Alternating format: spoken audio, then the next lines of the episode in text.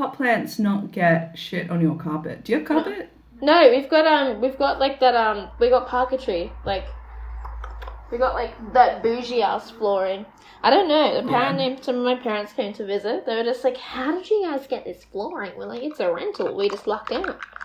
But yeah. however, yeah, because like I like I would love to get pot plants, right? A, I have the opposite of a green thumb, but also. Like, how do you not get shit all over your you, carpet? But we don't. Like, we don't get them. Like, none of our plants, like, fall onto the floor. Like, none of the, none of their shit gets on the floor. But, like, if you if you have your pot, like, get, um, if you've got, like, especially with, like, big plants as well, like the palm tree there, and I've got this, like, other one, like, here. Mm. Like, get big ones. But, like, if you, if they're, like, in those little black pots that they come in, Uh, and you don't want to like take them out and like pot them in like a proper pot. You can like still place them in there, but just put like a little bit of alfoil on the bottom, and then soil won't like drop through from the black pot into like the bottom little ones with the holes. So you won't get shit on your floor. I'll send you pictures. Interesting. I'll send you pictures. Yeah. I'll do that. Yeah, do that. Do mm. that. Do that. Do that. Um, welcome, guys. Mm. Mm. Welcome. Welcome to the Plant Street Review. That's an intro. Woo! That was great. Thank Love that. You. I, I wouldn't say it's the intro music, but I'm pretty. I'm working on it. it I'm I'm yeah. working on it. I'm working on. I'm working on it. Um. um so today is going to be. I know we mentioned also.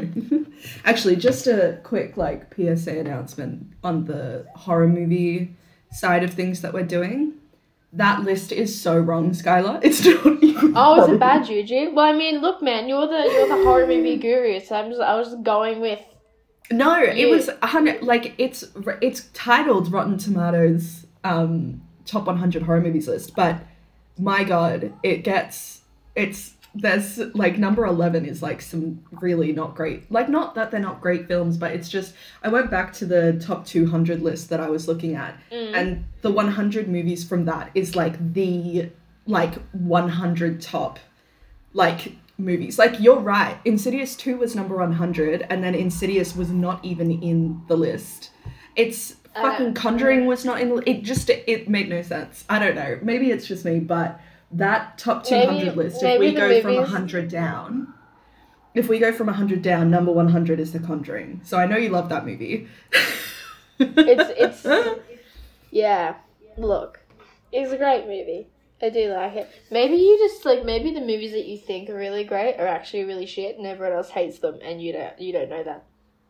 No, no. What I'm saying, sorry, what I'm saying is that literally that list, it's they've done something weird where it's like it's not about the Rotten Tomatoes score or like anything like that. It's like they're literally going from Rotten Tomatoes ninety percent to Rotten Tomatoes eighty percent to rot- like it's by. Like, and it goes really quick. I don't know how to explain it, but essentially all I'm saying is that if I go on that list right now, right? Horror. It's generally bad juju is what you're getting at? The one with the top two hundred is the one that's like one hundred percent the movies that are for surezies. This one, it's like... It just, honestly, it just makes no sense. And I'm just, like, number one hundred gets to a thirty-nine percent on Rotten Tomatoes, which is very fucking low. That's not a top one hundred situation, I if that makes sense. I'm going to have a look so, at it and just see. So you know how, like, on. Rotten Tomatoes works on a percent, like, you know how IMDb has, like, eight point two out of ten? Rotten yeah. Tomatoes has a percentage instead. Mm. So the number one hundred film... Right, so Insidious two on Rotten Tomatoes has a thirty-nine percent approval rating. Oh. So that's like a three point nine out of ten if it was on IMDb. I don't understand. Why? Yeah, it makes no sense. I don't. I don't get it. Right, but then if you go on the top two hundred list for horror movies.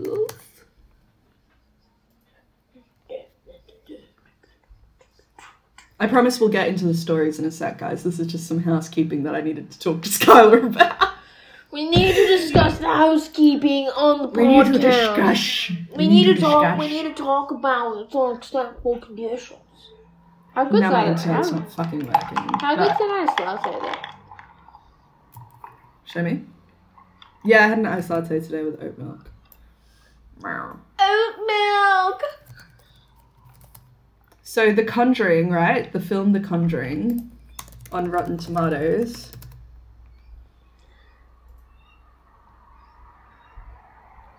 Here's an eighty-six percent. And that's movie one hundred, which makes sense. That makes sense because it's meant to be of all time. Do you get what I mean? I get what you mean. We're gonna. I'm gonna. Okay. I'll look into it. I'll look into hmm. it. We're so gonna reevaluate that list. The first but six we've done minutes Insidious of this podcast has been being uh, generally pretty disappointed with our horror movie list, but we'll fix it. We'll get back to you on that one. Anyway. Yeah, we're gonna get back to you. If anything, we're just going to maybe start from one hundred again and have Insidious as like a little special feature movies thing. Special because we like that movie. Special features. Special features. Special features. Okay. Welcome to the podcast. Um, today we will be, um, well, we'll be telling each other like spooky slash mystery slash whatever we feel like stories. The other doesn't yeah. know what, what, what, she doesn't know what I have and I don't know what she has. It's a fun surprise for all of us. And by stories, we mean kind of like, um, I suppose you would call it like almost a book report on something that has happened in history. With like, it's not, it's not necessarily history. We're keeping it very broad, very open. If someone's feeling a true crime thing, if someone's feeling an unsolved mystery, if someone's feeling like talking about aliens, if someone's feeling like talking about a historical event, anybody baby, can do whatever, whatever they feel like. So Skylar is going to go first today. We have some trepidations about how long these episodes are going to be. So once we start our Instagram, I think we put a poll on our story and we ask, how long do you like your podcast? Or whatever that is, so that then we can get the people's opinion and we can figure it out. But for this one, we're going to both try and do it. If Skylar's gets to like the hour thirty mark, then we we'll will leave it for we'll next call week. It quick. But look, I mean... I mean, I don't see that happening, but you never know, my friend. You never know. Um, I don't think mine's going to be that long either, so no. I feel like we're going to be okay. Okay, well, we'll have a look. So I'm actually taking a lot of my info from an article written by Mike Dash for Smithsonian Mag. So, I mean, if you... Ooh. Yes, if you guys want to have, like, a bit more of, like, an in-depth look at that, it's fine. I just didn't want to go to Wiki, because Wiki's bullshit, you know what I mean? And we'll um, put the link. We'll put the link to the article in the show notes below. Given as well. It's just, it was just like the most well written article that I like found. For this What's your topic? For this story, stop pushing me, fucking scam. Well, you're talking about some fucking Smithsonian Mag, like. Okay. Tell us okay. What the story is. Okay, so this is the story of the body on Somerton Beach. Have you heard of it? Yes! I have. I have heard of it. Oh my god. Fuck. Yes. Yes. So it's Love that. I have I have questions for this story. I have questions. I have so many questions. And honestly, it's very similar to another uh, case that I know of, which I'll tell you about, and we can like talk about that in a hot minute. But so this is so this is actually an Aussie case, which is why I really liked it. I feel like a lot of people do um like murder mysteries from like America, but to be fair, Americans are mental and eh, everyone has a gun and they kill each other and it's it's shit fight.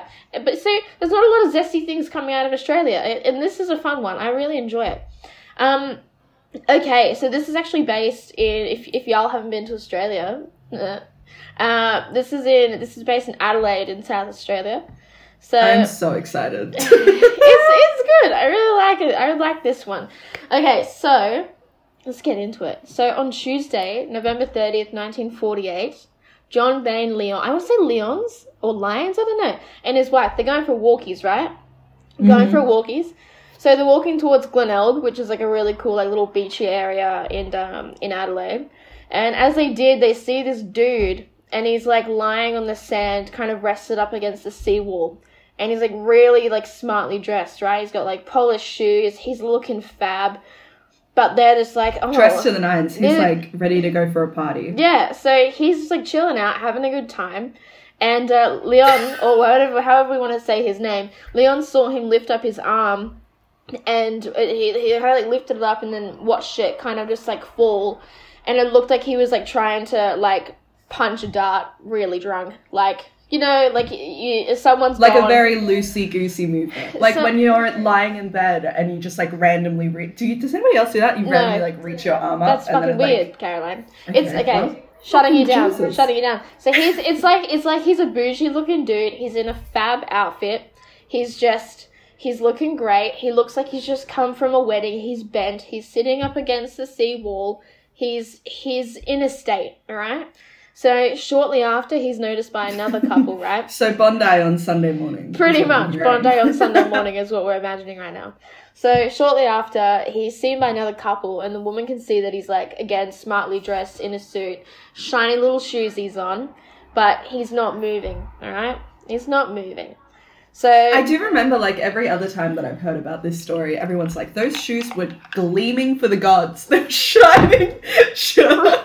No, those sh- shoes were the shiniest motherfuckers we've ever seen in our lives. Shine bright like a diamond in the sky. Would you like some shiny shoes? So he's not moving, right? He's seen by a first couple. They're just like, he must be smashed, whatever. He's, he's throwing his, not really throwing his arm up, but whatever. He's in a state. Seen by another it couple. It is like...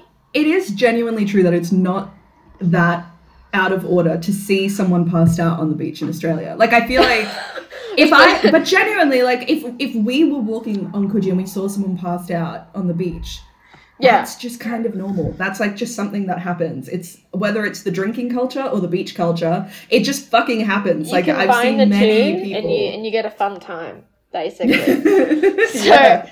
so he's seen by two couples, right? He's he's about the second time that uh, the second couple come by, they see him. The woman's like, oh, yeah, oh, looking bougie, smartly dressed, look at them shoes. But he's not moving, okay? So they just decide that he must be asleep. Um, this is the thing that gets me. So they've decided that he must be asleep, but his face is surrounded by mosquitoes, and the boyfriend oh. jokes he must be dead to the world to not notice them. Poor joke. poor, poor, no. Poor form. Turns out he's actually dead. Your boyfriend made a shit joke. Feel bad.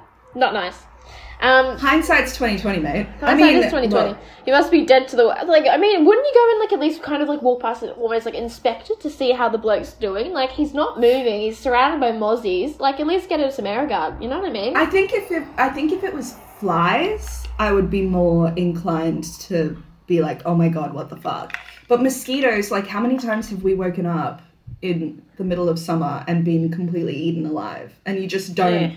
Look, have any enough. memory, right? Like I, like I think that that's that's fair. Like if it's mosquitoes, you're kind of like, oh, okay, mosquitoes don't really wake you up. But if it's like flies, that's like a sign of, of a death of a of a dead thing. It's like if it's yeah. surrounded by flies.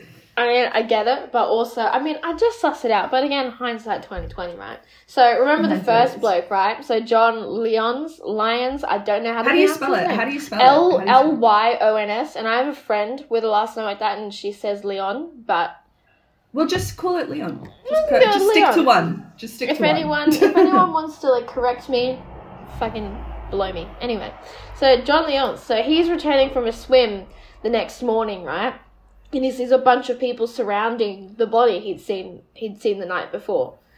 So they found after after he goes up and has a little look-see, right? And there's there's no marks of any violence. He's got a half-smoked dart on his collar, so it looks like it's just like fallen from his mouth.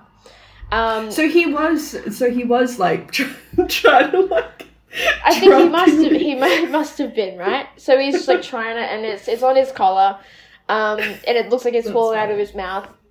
So then after that, the body was then taken to the Royal Adelaide Hospital like three hours later. Three hours later! Anyway, the doctor declared his time of death to be no later than two a.m. The cause of death, heart failure, and suspected poisoning. Oh, so, so wait, when did that when did that first guy see him? The night before? So the night, so that... the so the first two couple walk past, see him, and he lifts his arm up. This is the evening, right? And then another couple sees him, and then John is back down at the beach having a morning swim, and he's walking up, and he sees a bunch of people around the the man against the seawall that he right, saw right, the night right. before. So this is the next. So at day. some point, so so at some point between when him and the couple saw the guy and the next morning he's died at like no later than two a.m. yeah right okay so the man was carrying something. The guy had on him tickets from Adelaide to the beach, chewing gum, matches, two combs, and a pack of Army Club cigarettes containing seven cigarettes of another like more expensive brand called Kensitas. I don't know I don't know. I don't smoke. Neither of us are smokers, so we're yeah. not we're not a good authority on it. But. Exactly. So he's got no wallet, no cash, no I D. It's interesting. Like, that's always that's like the the unsolved mysteries case with the woman in the hotel. That's exactly like, what I was going to no... say about. Well, this is the thing. So none of the men's clothing had name tags, and they were actually like cutaway. So isn't like all of his tags. So it's the same. It's similar, yeah. It's really weird. So I'll get into it, but yeah, it's really similar to like to that case. So he's like, he's got no I D, no cash, no wallet, no nothing. He's got his like his tags and all of any any nothing tags to identify him. Nothing, nothing. So yeah. One trouser pocket had been neatly repaired with an unusual variety of orange thread. Um, by the time a full autopsy was carried out a day later, the police had already exhausted their leads as to the dead man's identity, and the results of the post-mortem produced nothing. Nada. So they were like, one day later, they were like... One day. Idea. One day later. So between... Done. So a guy, a couple's found him, two couples have walked by. He's died at two a.m. Then the following morning, the same guy from the first couple, seen him, blah, blah, blah. Three hours later, he's in hospital. Doctor's like, he died, like, no later than two a.m. He's got all this weird shit on him. No name tags, no I D, no nothing. Bubbity-boopy. They don't know what happened to him. When was this? What year was this again? nineteen forty-eight? Let me go. Yeah, nineteen forty-eight. Okay, right. So five G microchips hadn't been invented. They'd be able to know me. Exactly who he was. five G did it, bro. I'm telling you now. five G microchips. Clearly wasn't vaccinated, otherwise they wouldn't have been able to tell and exactly who he was. If you were vaccinated... By the way, we're, we're very pro-vax, don't come for me, but anyway. Wait, we also don't believe in five G chips, um, so sorry if that offends you, but you're not our target listener anyway, so it's all good. Okay, so it's revealed that the corpse's pupils were smaller, air quotes, smaller than normal and, air quotes, unusual, that a dribble of spit had run down Ooh, the side of the man's mouth and that he was probably mean? unable to swallow it. So he's got dribble, he can't swallow. I mean, we've all been there, one too many beveraginos, you do a bit of a dribble, and I'm telling you. Um, mm. So his spleen was strikingly large and firm, about three times the normal Ooh. size, and the liver was distended with congested blood. Sexy. Mm, yum. Me. Yes. And the man's... Are they sure he didn't, like, just aggressively get on the piss? Well, like, you don't, I don't know. He could have just had a bender, but he's just like, you know what? I'm. He gets so drunk, he loses all form of I D, cuts all his tags off, and then carks it on the beach. Like, that is a big night. And like, it fuck. is. I, like, it's big. It's big. It's big. Like, it's fine. Bobbity-boopy, bro. Okay, so in the man's stomach, they found the remains of his last meal, a pasty. Mm. I mean, if you're going to go for a last meal, make it a bit... You know. A pasty? A pasty? Is that pasty? Pasty? Pasty? I don't know. Is that like the, the, the pastry little, thing? The little pastry thing. And then there's also oh. another little a bit more blood in there. So that also suggests... Blood in the... Oh, in his stomach. Blood. There's blood in the pasty! there's, there's, there's blood in his stomach, right? Which, which suggests poisoning. But there was nothing to show that poison had been in the food. Which is a bit wiggity-whack. So his behavior. So which I wonder if you can. I wonder if you can usually, like, find traces of poison once it's gone through the stomach's digestive I don't system. Know. Since neither of us have any medical training whatsoever, it's I just a question for like the ethos. But it's an interesting thought. Like, Someone can you actually test the food in someone's stomach? Yeah. Anyway, if anyone's a profesh and you know, let us know, because I want to know. I want to know things. So that's it's it's kind of like, if you think about it, well, if he was poisoned, is like the behavior, like, you know, how he was at the beach, like with his arm, is that like him just really drunk, or is it like poison, like slowly starting to kick in, and he's like, meh, meh, meh. Not like that, yeah. But you get what I mean. Yeah, if it was like slow acting. Yeah, exactly. And he's just like, fucking John, why aren't you coming to fucking help me?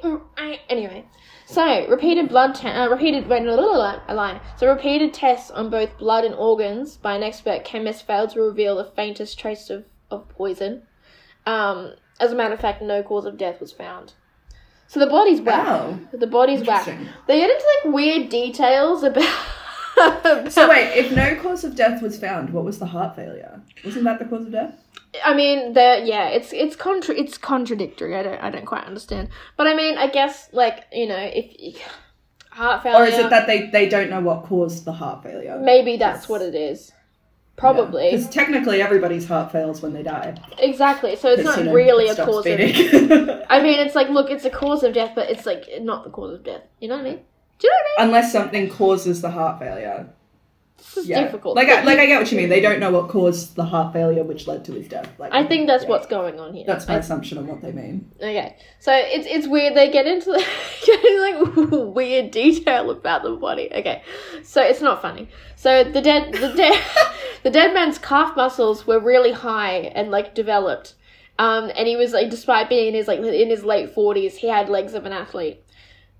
Why is that? Why is that something you're getting? Why is that? Why is it's that? It's like weird? The coroner was like, ooh. Ooh. So he's like his toes Girl. were like, oh, his toes were oddly wedge shaped. So one expert who gave evidence Web. that in wet wedge shaped.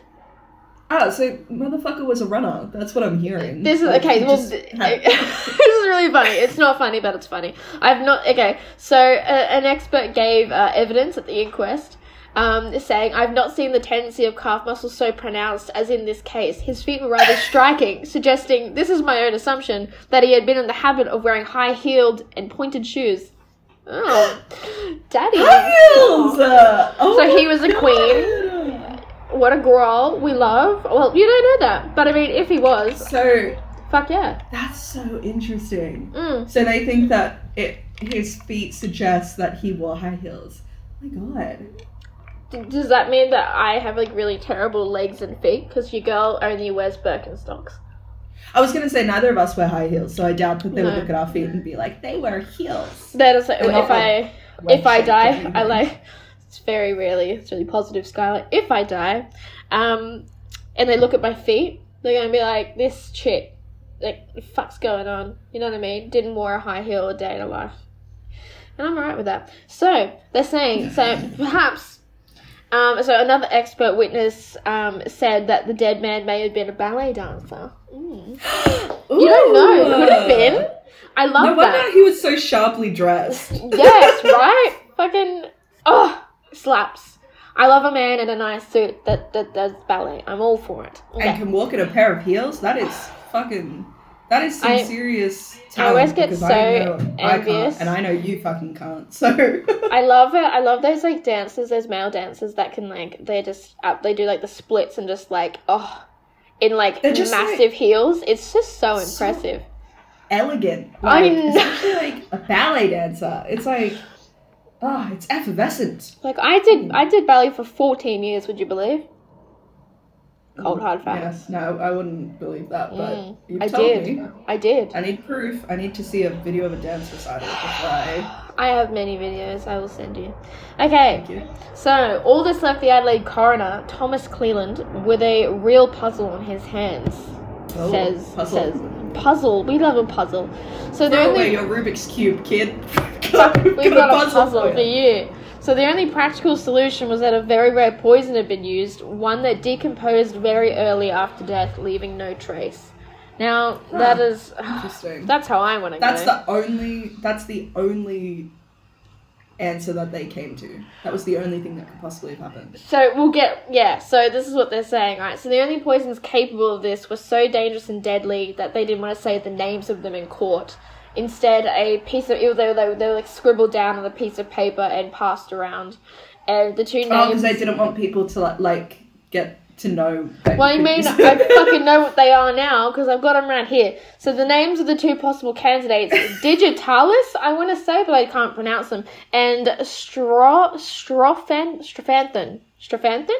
I'm going to... Strophanthin? Strophanthin? It's sure. just T... Strophanthin. So Strophanthin Strophanthin was suspected, right?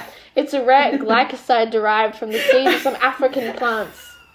I love that so much. It's like the police and all of the like super investigative like people protecting people didn't want to let anybody know what the poison was, so they all handed around a note. And Skylar's like, I've got them right here. It's like, well, it wasn't very effective, was it? Because they know exactly order. what they are. So you fuck yourself. So anyway, Strophanthin, right? Strophanthin is suspected. As I said just now, um, when C J rudely interrupted me with her cackle, it's a rare gly- glycoside derived from the seeds of some African plants. Historically, Ooh. it was used by a little-known Somali tribe to poison arrows. Get it? oh. get it. But so if there's no trace of the poison, like how... They're, they're just they're just suspecting that if it is like poison, process of elimination. Yeah, like it's because there is no proof because they like they they they dwindle away like shortly after death, so there's no trace of them. But these are yeah. the two poisons that they're saying that could be the, the cause of death. But again, there's no proof. They're just speculating. They don't fucking know shit. It's a puzzle. It is indeed a puzzle that we puzzle. can we don't know. So the police continue their investigation. A full set of fingerprints were taken and circulated throughout Australia. Um, and then the, the the entire English-speaking world, and no one could identify them. No one. Huh. No one. All throughout Australia and the English-speaking world, no one can find these damn fingerprints.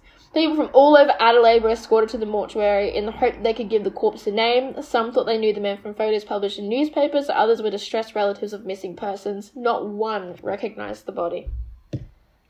That's, it's just it's just crazy. Like, to me, I can't understand how an entire living, breathing human being... can just not cannot be known by anyone cannot be known by anyone unless someone's like actively it might like maybe he maybe he, uh, you know what I'll speculate when I'm done I'll speculate when I'm done okay yeah I have I have thoughts I have, I have thoughts. thoughts but I'll keep them till the end. Yeah so by January eleventh the South Australia police had investigated and dismissed pretty much every lead they had. The investigation was now widened in an attempt to locate any abandoned personal possessions. This meant checking every hotel, dry cleaner, lost property office, and railway station for miles around. And it produced results. It produced results. On the twelfth, results. results. On the twelfth, um, detectives were sent to uh, uh, the main railway station in Adelaide, where they were shown a brown suitcase that, that had been left in the cloakroom there on November thirtieth. Mm, mm. Ooh. Yeah, I know. So staff, they can't Spicy. remember, right? So they can't remember the owner, um, and the contents were giving them donuts. Like, they were just, it was random shit. So inside the case was a reel of orange thread. Where did we remember orange thread being? Ah, his pocket. His pants. He used to fix his pants or whatever. So this orange thread was identical to what was used in the dead man's trousers. Other than that, someone had put a lot of effort into removing any trace of who the dead guy was. So the case bore no stickers or markings, and the label had been torn off from one side. Tags were missing from all but three items of the clothing inside, which had the names Keen or T. Keen, but it was hard to trace. I want to say Keen? Yeah. T. Keen? K E A N or T. dot K E A N E. I don't know. I wonder, so they must have, like, interviewed, like, the checkout people or whatever to see if anybody had taken the suitcase out. In... Maybe I mean because you said was... that this was like a, a locker, was it? So it was like um, it was like it was a what was it? It was a cloakroom or something in the in the, in the main train station in Adelaide. Right. So it had been it had been left in the cloakroom on November thirtieth, and none of the staff members could remember like who the guy was or like whoever owned it, and it was just left there.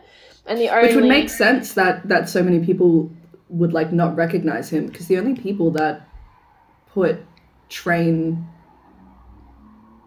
that put sorry I was just watching my microphone icon and it's like doing like this weird anyway ignore that um, Are you okay? um the so the, the only people like the only time I've ever put my suitcase in a train locker was when I was traveling through Copenhagen. Like you only use those lockers if you're traveling kind of long distance or something because otherwise you don't really need a briefcase on a train.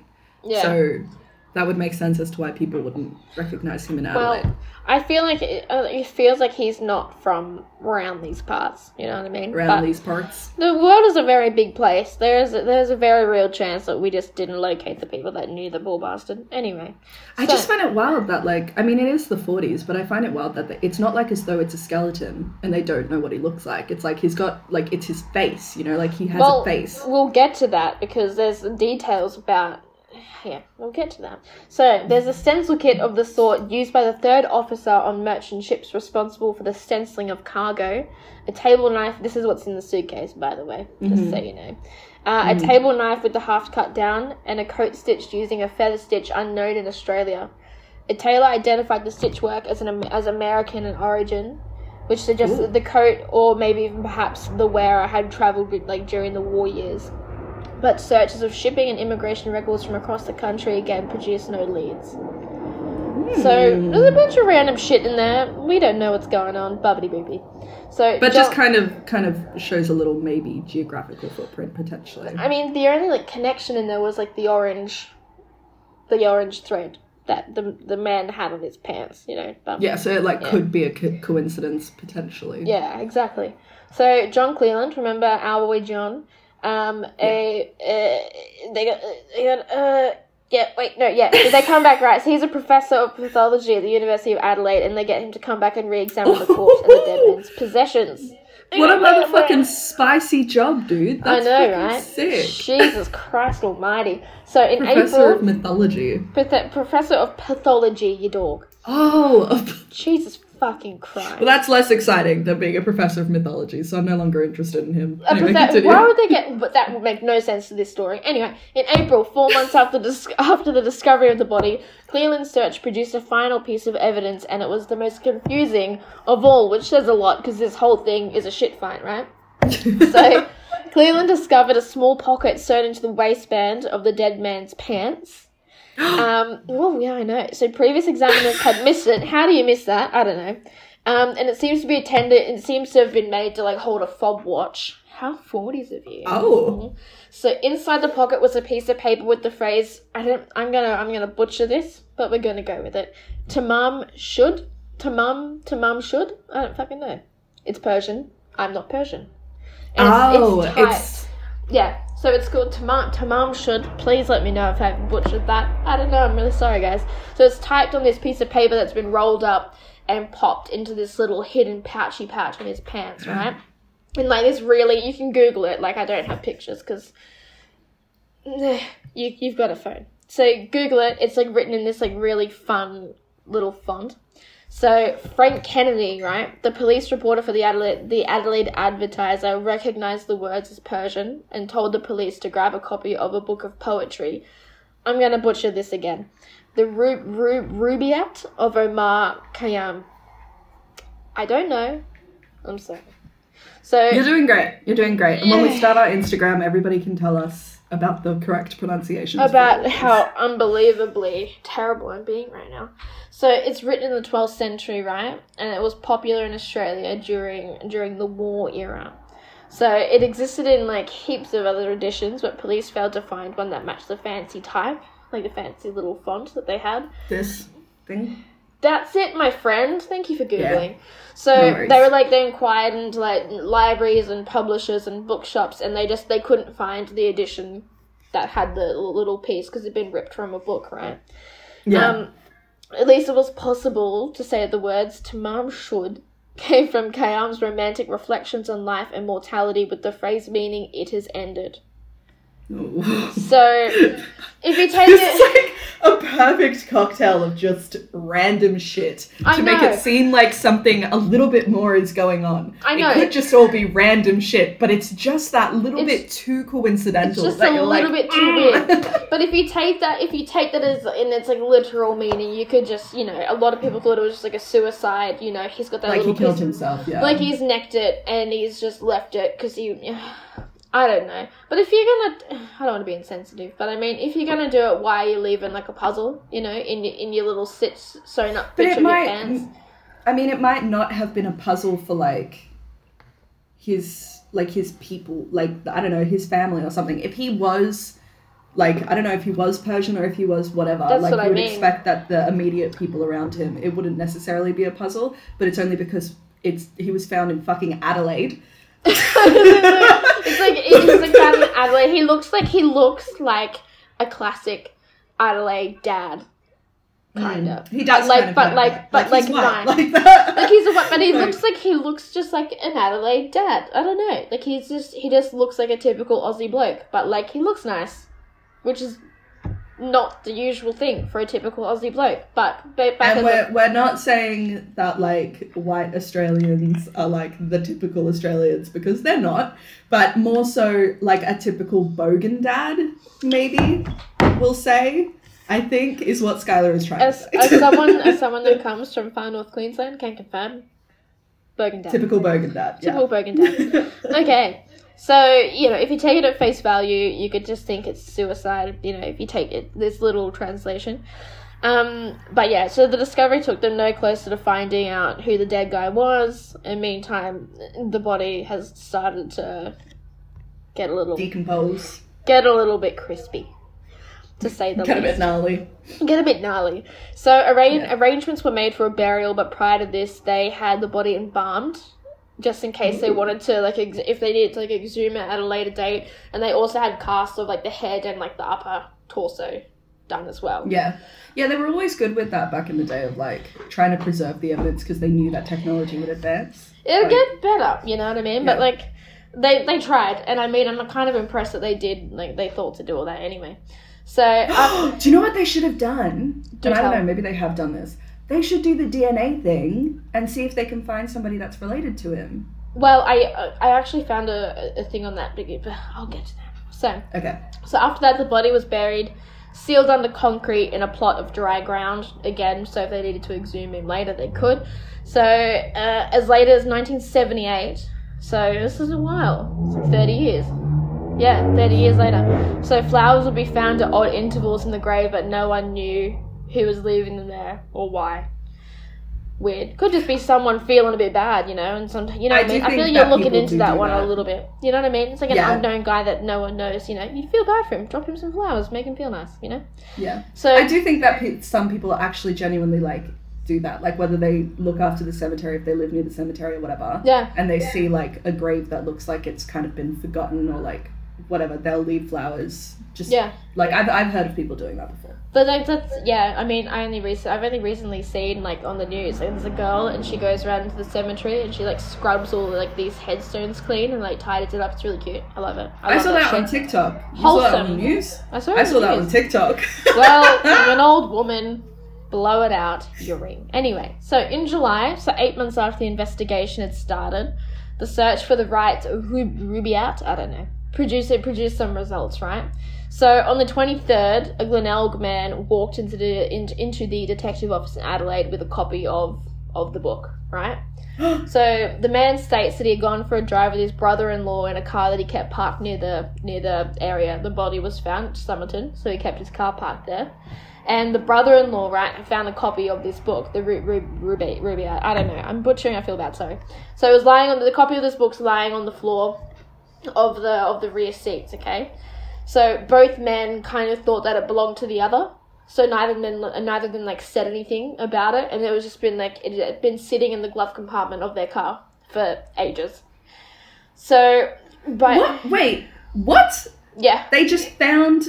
Uh, this no, is... Okay. That is bullshit. That okay, is bullshit. Okay, okay, okay, okay, okay. So, okay, imagine, imagine, right? So I, I've got a car, okay? And you and I are going for a drive...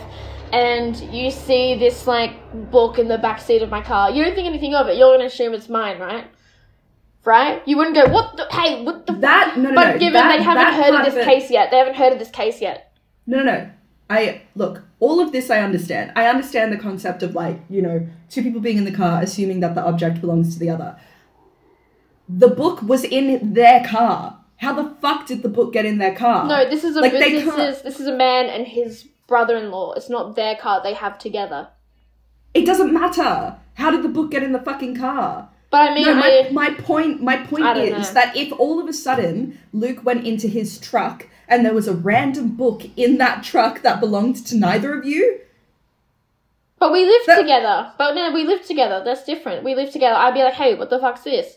Do you know what I mean? But if, like, I got into your car and you and I don't live together and we don't share a car and I got in and just saw a book, I'd be like, oh, it's probably hers. I wouldn't think anything of it. No, no, no, no. No, Skylar, I'm not talking about that part. I am not talking about who, whatever, whatever. I'm talking about the fact that a random book has shown up in this man's car. That's, and yeah. he's saying that it just appeared and he no. doesn't know how it got there. That's what I'm saying is weird.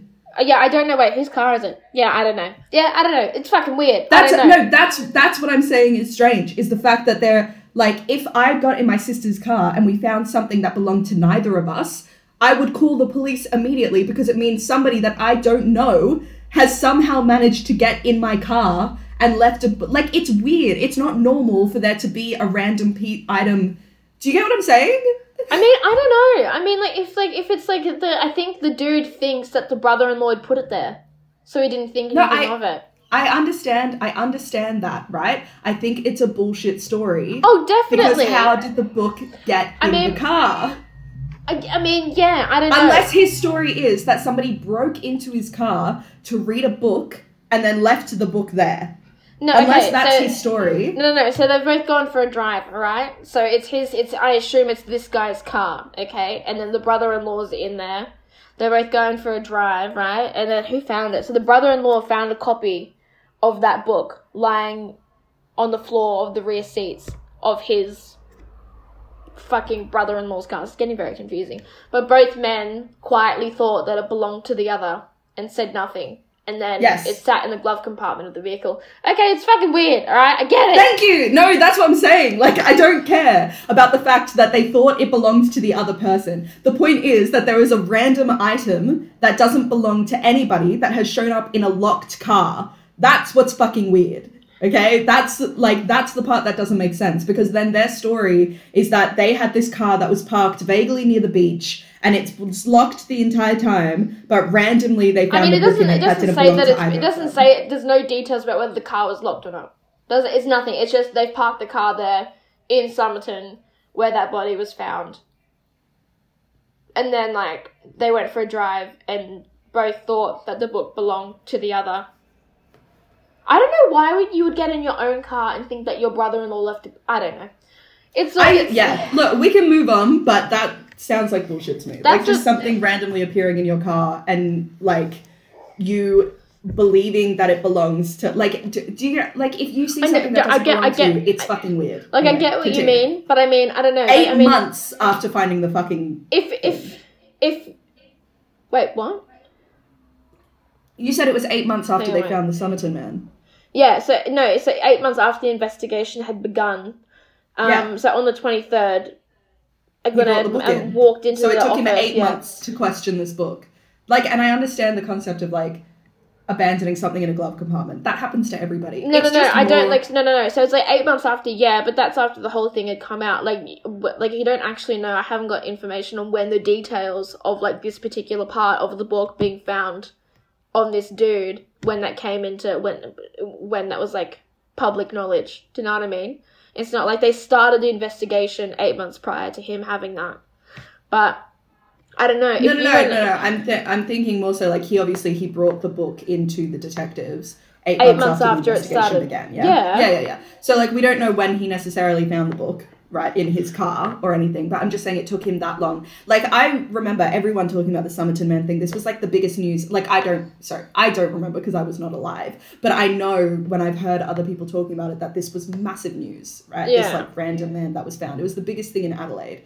And the note that was found, all of this kind of stuff was, it was, like, big news. And I'm, look, the only point I'm getting stuck on is finding something random in your car that doesn't belong to you and just being like, meh, it's fine. I don't That's know, but I mean, weird. Like, for me, it's like, yeah, it would be weird, but, like, if they're, like, consistently sharing a car all the time and you know that, like, your, I don't know, if your brother-in-law's leaving shit in your car on the reg, like, it could, like, that doesn't seem too weird. Like, if you mm. and I were sharing a car regularly and then a book popped up in the back seat and I knew that you had probably been in the car or whatever, like, I wouldn't be like... I'd look at it and I'd be like, oh, I don't know. Like, I don't think it's it would be that weird to dismiss it if you're sharing a car with someone. Like, shit pops up in our car that I share with Luke all the time and I don't go analysing it. You know what I mean? The Persian book of poetry. I don't know. I don't know what Luke's into, man. I don't know. But you got to remember, this book, like I said before, was really popular in Australia during, like... Oh, it was really popular in Australia. Yeah. So okay, I, I right. like... We can so, we can move on. I'm being a stickler. It's all good. I don't, I don't want to... I don't know. I mean, like, for me, it's like, initially, it's like, wait, what? But then if you're like, okay, well, they're going for a drive together. If, like, you don't know the details of it, though, you know? If they're both yeah, yeah, yeah. sharing that car and then a book pops up, a very popular book in Australia at the time, and... I don't know, I wouldn't be like, oh, what the fuck, what the fuck's that? Like, if you just be like, oh, maybe that person it just, it just, oh no, and they've left it in the car, and you wouldn't think much of it, and you just leave it in the glove compartment. It doesn't seem like something that's too unbelievable to me, or, like, too sinister for me. Like, until... until Not sinister, but yeah. Yeah, until, I get what you're saying. Like, once you get into, like, once it started becoming, like, public knowledge, and, like, this piece of paper from this specific book, like... I'd be like, okay, what? Like, then you go back and look at it, which we're going to get to right now. I get where you're coming from, but I mean, like, if you if you know more, I don't know, I think you need to have, like, more, like, know more about their relationship or, or whatever to, to think, to wonder if that's the, weird the happenings, the going-ons. The, the, the goings, the goings. I'm just suspicious of everybody. You I really are. They, they killed... No, I'm joking. I'm joking. It's like, you... It's just more I find that strange. Like, you. Yeah. I just weird? find that strange in the sense that, like... Like, it would yeah. freak me the fuck out if later I looked at that and I was like, neither... If when, Once you find out that neither of you own that book... Own it, yeah, yeah, yeah. No, and it seems like they took they took it into the police once Ex- they realised Exactly, that, so. right? So, moving on. C J and I like to get into rants. Okay, so both men had seen the story in the news, right? And they decided to go have a look at the book, and to their surprise, the last page... along with, like, the last words of the author, Khayyam, is that what I said? Uh, had been torn out, right? So it's like, oh, bubbity grippy, that's a bit fucking weird. So... Another piece to the puzzle. And there was another piece to the puzzle. So Detective Sergeant Lionel Leanne, I'm going to say, took a close look at the book and immediately found a phone number penciled on the rear cover. So on closer inspection... Right? Yes! This is like a scavenger hunt! It is, right? So on closer inspection, beneath the number he found, faint impressions of letters written in capitals were, like, underneath this number, right? So they found the phone number was unlisted, but then it, they also found that it, it wound up to belong to a young nurse who lived near Somerton Beach. So, right? So, like the two Glenelg men, the one the one that we were just really fell down a rabbit hole about the car, those two blokes, right? Like them... She never wanted to be publicly identified, and, and it's a bummer, but in the forties, they were all for protecting people's identities. Okay. It's so, good. It's, it's good. It, I Look, I doubt that not, this woman killed him. Not for me. She doesn't need to have know. her whole life. She doesn't want to have her whole life uplifted. I want to fucking know. Like, maybe if the media had some more fucking class, but unfortunately they don't, so... Mm. Well, back in the day, they weren't they weren't too bad, apparently. So they protected the two guys' identities and this woman's identity. Um, so because they didn't want to be connected to the case, understandably. So I wouldn't be wanting to, you know, I wouldn't want to be connected to some dude that, like, was found dead on a beach and no one knows who he is, you know. So they nicknamed her Jest Jestyn, Jestyn. I don't fucking know why why the ridiculous why the ridiculous spelling. I don't know. So. The nurse admitted that she'd been presented, that she had presented a copy, sorry, of the Rubaiyat. I'm going to look up the fucking pronunciation. To a man that just she'd known. Just say it. However you're going to say it, just say it. Don't every time you're going to say it. Just you. be like, just I don't say know. it. Rubaiyat. Make a decision. I'm just going to change it up every time I say it. So, she presented it to a dude she'd known during the war, right? But, like, she did, she seemed a bit... Like, she didn't want to really chat about it. And this could probably be she was, like, living with her, like, her current boyfriend or, like, fiancé at the time or shit, you know. Yeah. She doesn't want to talk about a, an old fling in front of the yeah, man. Yeah, a light, a light amount of adultery, potentially. You don't know. You never know, right? You know? I, we don't know. We don't know what's going on. We don't want to throw Jestyn out the out under the bus. You know, we don't know. So, she, but she did. She gave the detective his name. His name was Alfred Boxall. Alfred Boxall. Don't get too fucking excited. They thought Alfred oh. Boxall was the unknown man, right? They traced him well, to his home. Well, you would. Right, exactly. So they traced him to his home in Maroubra, New South Wales, where they found that Boxall was...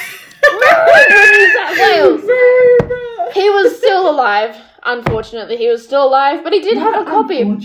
She was still alive. Well, it is unfortunate to the story because I want to come to a conclusion. But much like American Psycho, I don't know what the fuck's going on here, okay? So, they found Boxall. The dude's still alive. He's living in the bra. He's living his best life. He's still got a copy of Justyn's book that she gave him. Such romance. Oh, maybe they're like, you know, each other's Noah and Allie. But that's a whole other story. Okay. That's... So... So she's saying the only copy of the book that she's ever given anybody. She gave to this Alfred. Copy. She gave to Alfred Boxall, who's still alive, living in the bra, still has the copy that he got from her. And on this on this copy, it had the nurse's inscription, and it was completely intact. So the scrap of paper hidden in the dead man's pocket had to have come from somewhere else because it didn't come from the copy she gave Alfred.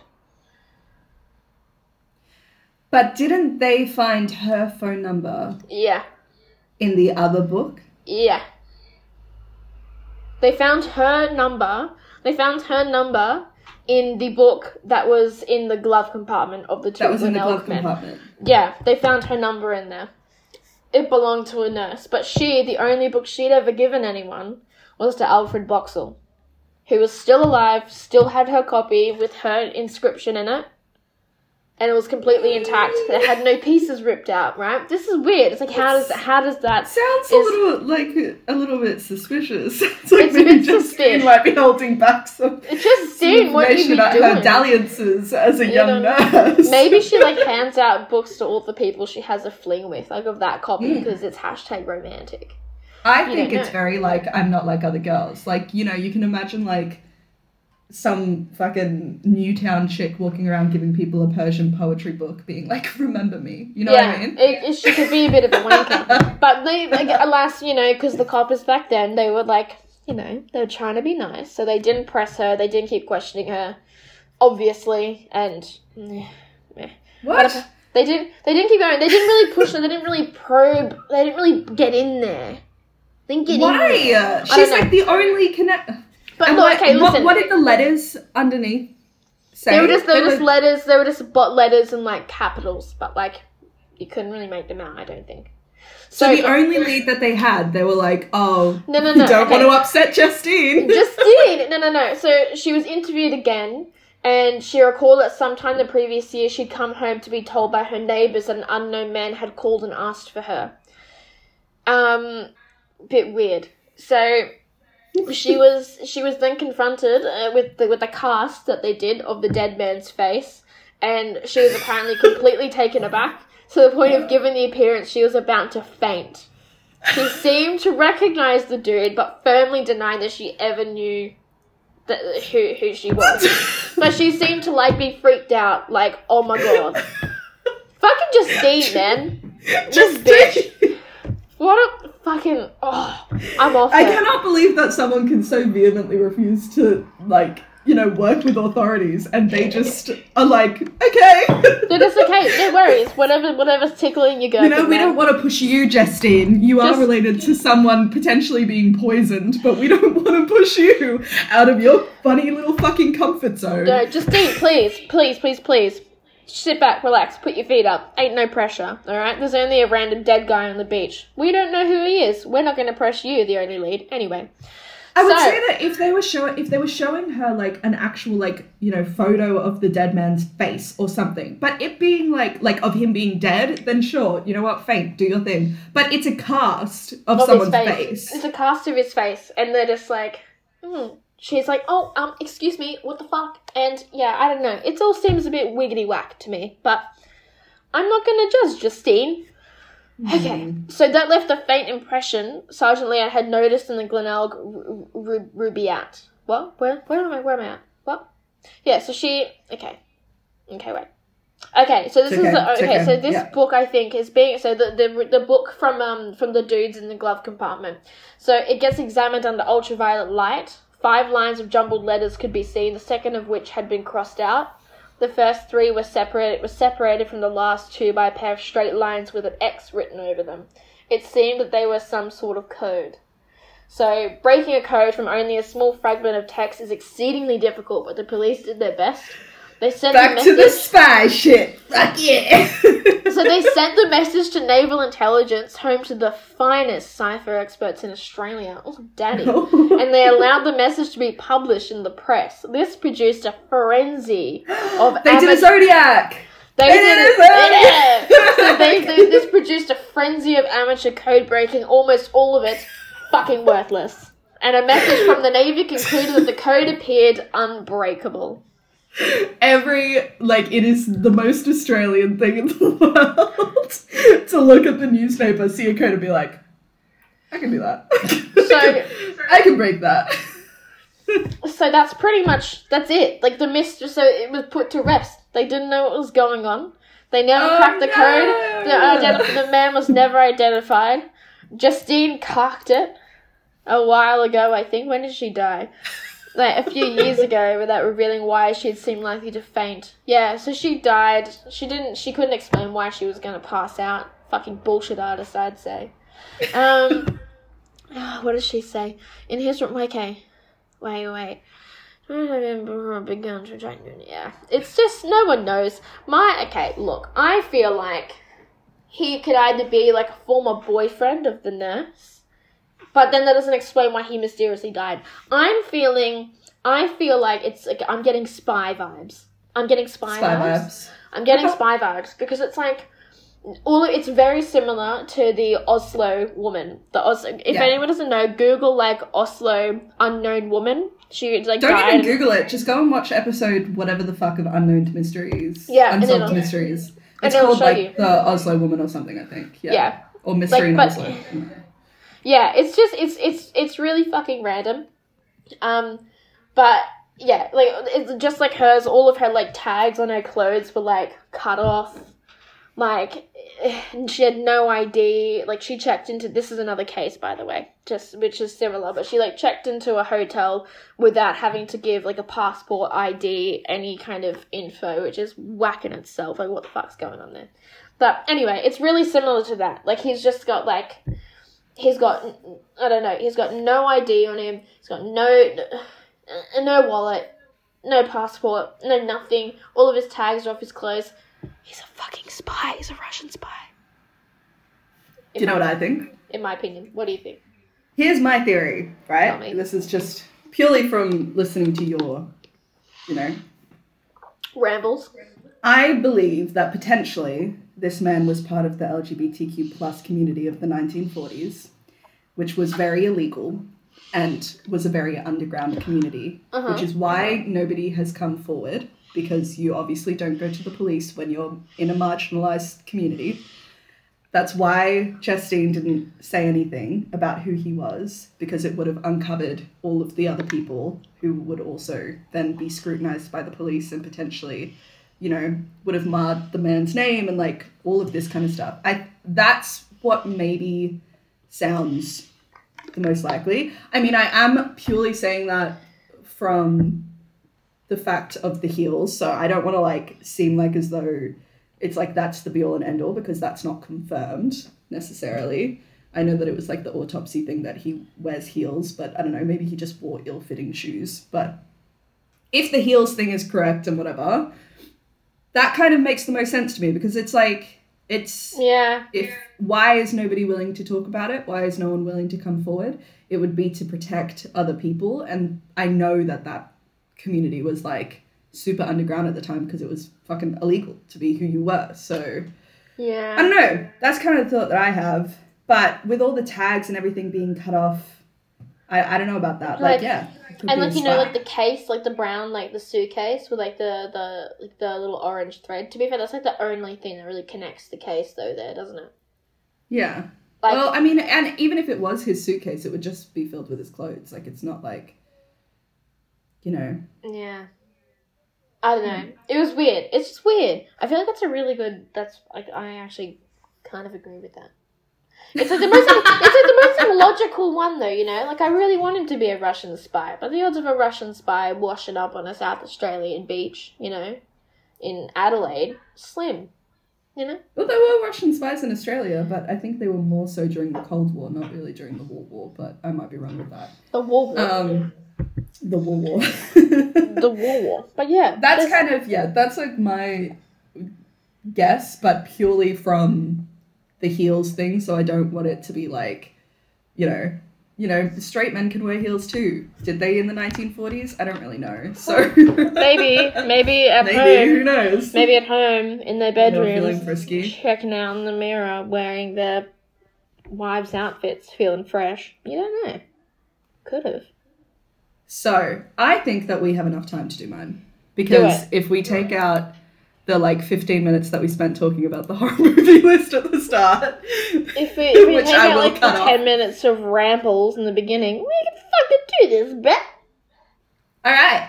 So, today, I'm going to be talking to you about Woodstock, nineteen sixty-nine. Oh, heck yeah. Or, how I like to call it, the original Fire Festival.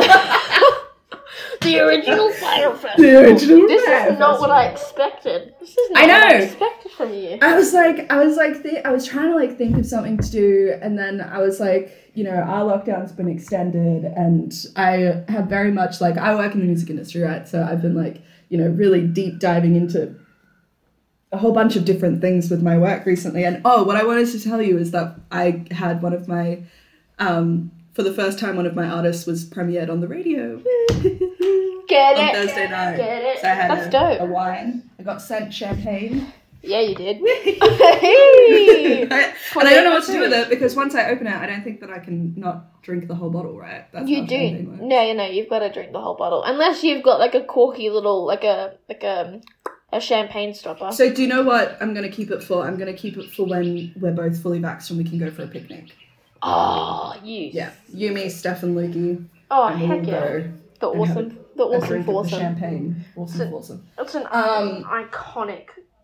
Iconic quad, I don't know what I'm trying to say. So yeah, I was thinking of a story. I was like, I don't really know what I want to do. I don't know if I want to do an unsolved mystery thing. All of my, like, all of the other ones that I have on like a list are all kind of, there was like a moment where I was like, maybe I'll do Atlantis. So I really went Ooh. left field of Atlantis and went instead to Woodstock. So it's very, very, ob- they're not the same thing, for sure.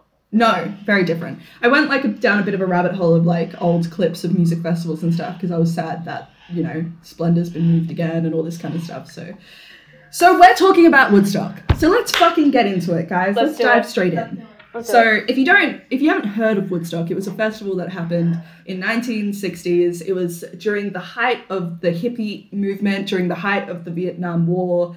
Um, opposition type, you know, controversies at the beginning of the civil rights movement. It was a it was a tumultuous decade, let's say. There was a lot going on. Kind of a bit similar to now, but you know, kind of a bit similar to right now. To right at this moment. Right now. Um, so Woodstock was a music festival held August fifteenth to eighteenth of nineteen sixty-nine on Max Yasgo's dairy farm in Bethel, New York.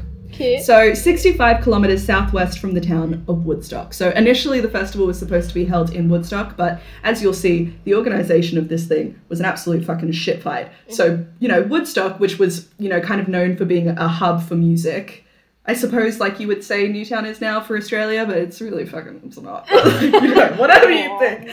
So maybe Melbourne, right? Maybe like kind of like the same vibe as Melbourne is very artsy-fartsy. But um, it was known for being a place that a lot of musicians would go and record their music and, and all of that kind of stuff. So they initially, the festival organisers wanted to do a festival in Woodstock because it was such an iconic kind of area. But the, the community of Woodstock was like, fuck off, and so they had to go to Bethel, which was like this farm town down down south. They were like, oh, okay. It's like anyway, it's like so, yeah, so it was essentially so. And it's not like the people in Bethel were too fucking happy about it either, but let's I digress. Let's continue on.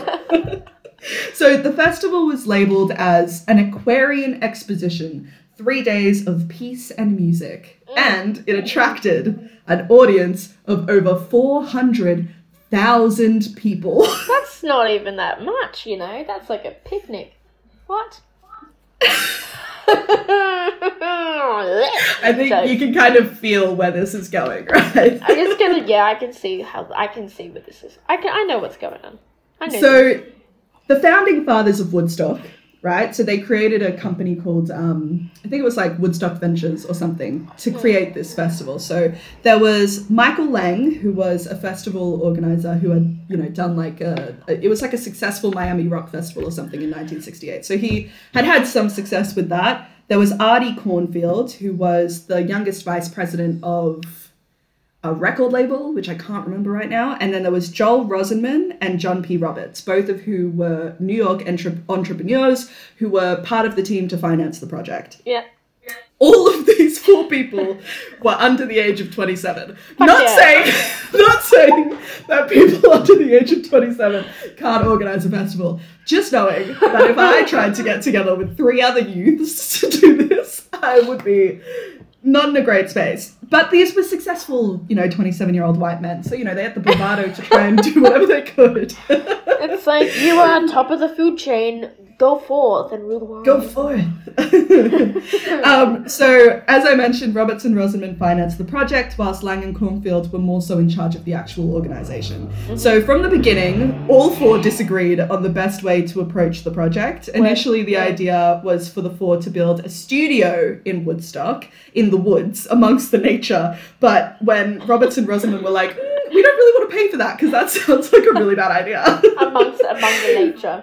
they came back to um, Lang and Kornfield and were like, how about instead we hold a festival? That sounds like something that's, you know, more profitable, makes more sense. You know, it can be an event. It'll, you know, it, it, it just makes more sense for what they're trying to do. So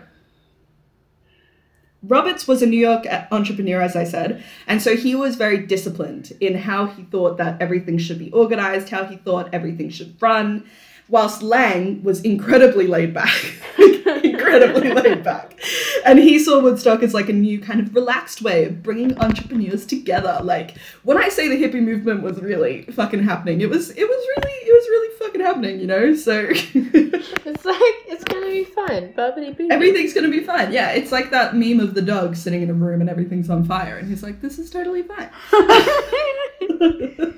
So Lang was unable to find a site for the festival, which forced Roberts and Rosenman to go on this like massive road trip to try and find a place for the festival to happen themselves. This and many other flags made them, you know, red flags, made them kind of contemplate whether or not they should really be putting their money into this project to start off with. Turn your phone off, Skylar. I'm just quickly... Hang on. Excuse me. Um, if you don't know, Skylar does uni. Okay. Yeah, well, turn your phone off. We've got like half an hour left of this. You can deal with it. I can't turn it off, my friend. It's it's it's recording my podcast. Oh yeah, that's true. I'll just stop looking at it. Turn it over. Okay. Anyway, very rude. I was fully involved in your story, and now you're not even paying attention to me, and I feel hurt by that. So get talking, mate. So yeah, Roberts and Rosenman are like, fuck, maybe we shouldn't actually, you know, put hundreds of thousands of dollars into this project because nobody seems to know what the fuck they're doing. But, you know, they once they found a venue, they and they managed to secure their first big act, which was Creedence Clearwater Revival, who signed on as the first musician that was going to perform at Woodstock. Everything else kind of started to come into shape. Other musicians started to sign on because, you know, there was a reputable name attached with the Creedence and like all that kind of stuff. So in the April of nineteen sixty-nine, everything was kind of locked in and their confidence was restored in the project, right? So things are looking a little bit more up. Once Creedence signed on, as I said, the other big acts jumped in line and signed on, although the Creedence Clearwater members have since expressed their bitterness over their experience at the festival. They did not have a great time, which I'll go into a little bit. How do you not have a great time at Woodstock?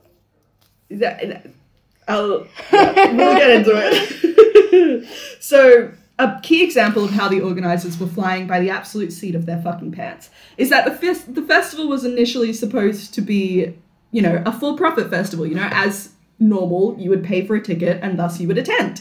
Um, but it quickly became a free concert when circumstances prevented the organisers from installing fences and ticket booths before opening day. Thus, five hundred thousand people descended onto the grounds and just attended, right? Oh so God. There was no crowd regulation whatsoever. Advance tickets, however, were available at eighteen dollars and they sold one hundred eighty-six thousand advance tickets before the event, even though they had told the owner of the venue, the townspeople, every fucking governing body that maximum fifty thousand people were going to attend. fifty thousand people were supposed oh, to attend this festival. Mama Half mama. a million people attended the fucking festival. That, my friend, is a shit fight. Yes. Holy so, fuck. So let's dive a bit more into the venue and what happened with that, right? So the place that Roberts and Rosenman discovered on their little road trip was the one point two kilometre square, spa- one point two oh, square no. kilometres, no. one point two Pack them in like sardines. Of the Mills Industrial Park, which they leased for ten thousand dollars, which is seventy-one thousand dollars today. They assured the town of Woodstock, as I mentioned, that no more than fifty thousand people would be attending the festival. The townspeople, with the thought of fifty thousand people, vehemently, vehemently opposed the event, which the promoters decided to flip into a publicity stunt by saying that they had been forced to stop construction on the site due to a new law being passed that all festivals and events that had over five thousand people attending would be... would need a permit, right? So they were like, fuck you, townspeople. We're going to tell everybody what you're trying to do here. blah, blah, blah, which nobody actually legally was like, you cannot do what you're doing, but they tried to make that kind of as an excuse as to why the festival was so badly organised. Um, so as I mentioned, this was just a publicity stunt, and whilst the townspeople hated that the festival was happening, no legal action was taken prior to the festival. The park itself formed kind of a natural bowl, sloping mm-hmm. down to a pond on the land's north side. The stage would be set up at the bottom of the hill, with the pond forming kind of like a nice little visual backdrop. Mm-hmm. Ironically, the pond, which was owned by a man called Filippini, and thus the pond was called Filippini Pond, was... He, so Filippini was the only landowner that refused to sign a lease to the festival in the area. So he was like, you cannot come on my grounds. You cannot use my pond for your festival. Absolutely not. Put up a fence. I'm not being a part of this. They absolutely yeah. used the pond for the festival. Yeah, this was futile, um, as the pond became popular for skinny dipping whilst the event was happening. Um, so just, you know, essentially everything was out of control. Nobody had any say in anything because there were just too many fucking people.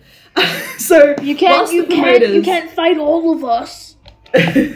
Whilst the promoters did receive a stop work order at one point, it was eventually lifted pending backing by the Department of Health and Agriculture and removal of all structures by se- on the land by September the first, nineteen sixty-nine, so like the next week of, after the festival. Due to how long it took for them to lock in the final site, though, they only locked in the site like a month before the festival was supposed to happen, which is not good. Um, the festival organisers were faced with the no-win situation of either prioritising stage construction so that, you know, they had a stage for their festivals. There was one stage at Woodstock, so if they didn't construct this stage, there would be nowhere for their musicians to perform and thus no music at the festival, or building fences to control the, the space and ticket booths so that they could keep track of how many people were coming in and also get money for all of the, you know, money that they've put into the festival. Even though they would have had to build the stage no matter what, because as I said, otherwise there's literally no music, the choice was soon taken away from them as overnight fifty thousand people arrived early to the venue two days beforehand. They, they arrived early and the ticket booths and fences had still not been built. So at that point, people just kind of, you know, there were no security guards there yet. There were no police there yet because it was two days before the festival, so nobody was supposed to be there. These fifty thousand people arrived and just sat in front of the stage. And because they were... They had to make it a free event. There was, like, nothing that they could do. At this point, there was nothing that they could do. Oh, my God. Set fire to everything. Goodbye. All of this left Roberts and Rosenman in financial ruin after the festival happened. Oh, really? They made, they made no money. It makes sense. For fuck's sake. The massive influx of people travelling to the area made for huge traffic dra- jams, which once broadcast on television and radio began deterring even more people from attending. So it's estimated that like a million people wanted to kind of come, had the intention of coming on Woodstock weekend. But because of what a shit fight it was from like day dot, a lot of people were turned away. So because of how bad, because of how bad the traffic jams were, some people literally just abandoned their cars, left their cars there in the middle of the road, in the traffic jam, and walked to the festival. So obviously that does not help the traffic jam oh, situation because nobody's moving. That's God. What most people did. So all the roads in the area were completely done, completely stopped. Nobody was getting in or out. It was, it was fucked up, right? So we're going well. We're going well. To add to the difficulties around managing the large crowd, recent rain had caused muddy roads and fields, and the facilities were not equipped to handle the sheer amount of people attending, leaving punters by the hundreds of thousands struggling against bad weather, like torrential rain bad weather, food shortages, and poor sanitation. Oh, man. Like, how do you fuck this up? And how is this festival so famous? So we'll get there, don't worry, we'll get there. So on the third day of the festival, Sunday, August seventeenth, the New York governor, Nelson Rockefeller, Rockefeller, mm. called Roberts and told him he was going to order ten thousand National Guard troops to the festival to manage the crowds if something did not change, right? So Roberts managed to talk him off the ledge and stand down, but he couldn't prevent the Sullivan County, which is where Bethel kind of is, that's the region it's in, from declaring a state of emergency. Oh my fucking God. It's like, hey, we're just going to set up a festival, but we've really fucked it. And now the whole region's in a, a literal state of emergency and people are stressed. Sorry about that. My bad. People are really fucking stressed. We're people, so sorry. People are upset. Townsfolk can't go anywhere because the roads are filled with empty cars. Well, you wanted to do your groceries? Too fucking bad. Justine. Too fucking Jestyn, Jestyn's crossover. Jestyn attended. Yes, she, Jestyn J- attended. Just, Jestyn has crossed over from being a nurse in, in the late forties to being a Woodstock hippie. Yes. Maybe she was always a Woodstock hippie. You, know. You don't fucking know that.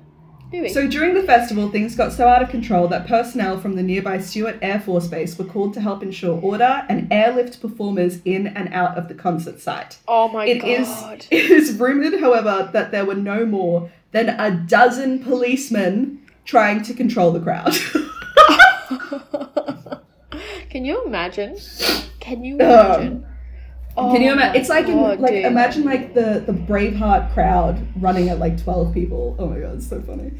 So the one thing that I will say about Woodstock and what has kind of lent, led to it being known for so long and not really having a negative perception in any way, shape or form is that it was remarkably peaceful. So as I said, like the people who attended Woodstock were fucking, they were hippies. They were like counter counterculture youths that were all about smoking the ganja, taking some acid, and having a good fucking time. So here are some stats, right, which could have been way, way, way, way worse, well, wasn't there but like still a, there was like a great. hectic festival. I can't remember what the festival's called, but it literally, it turned into like a riot. Like, oh, like, oh, there was we like, will get there. There was like there. fires, yeah. fucking yeah. cars flipped over, like, oh, yeah, yeah, yeah, yeah, yeah. I don't yeah, know what it's called though. We will absolutely get there, don't you worry, Skylar. That is, we're gonna, yeah, we're getting there. Yes. So here are some stats. There were two recorded fatalities at the festival. Ooh. One was from from insulin usage what? as a drug, um, and another was caused when a tractor ran over a teenager who was sleeping in a nearby hayfield. There were five hundred thousand people. They were fucking everywhere. They were like, it's like the cane toads in Queensland. They had no control. They were fucking everywhere. Do you know what and we do to cane toads in person, Queensland?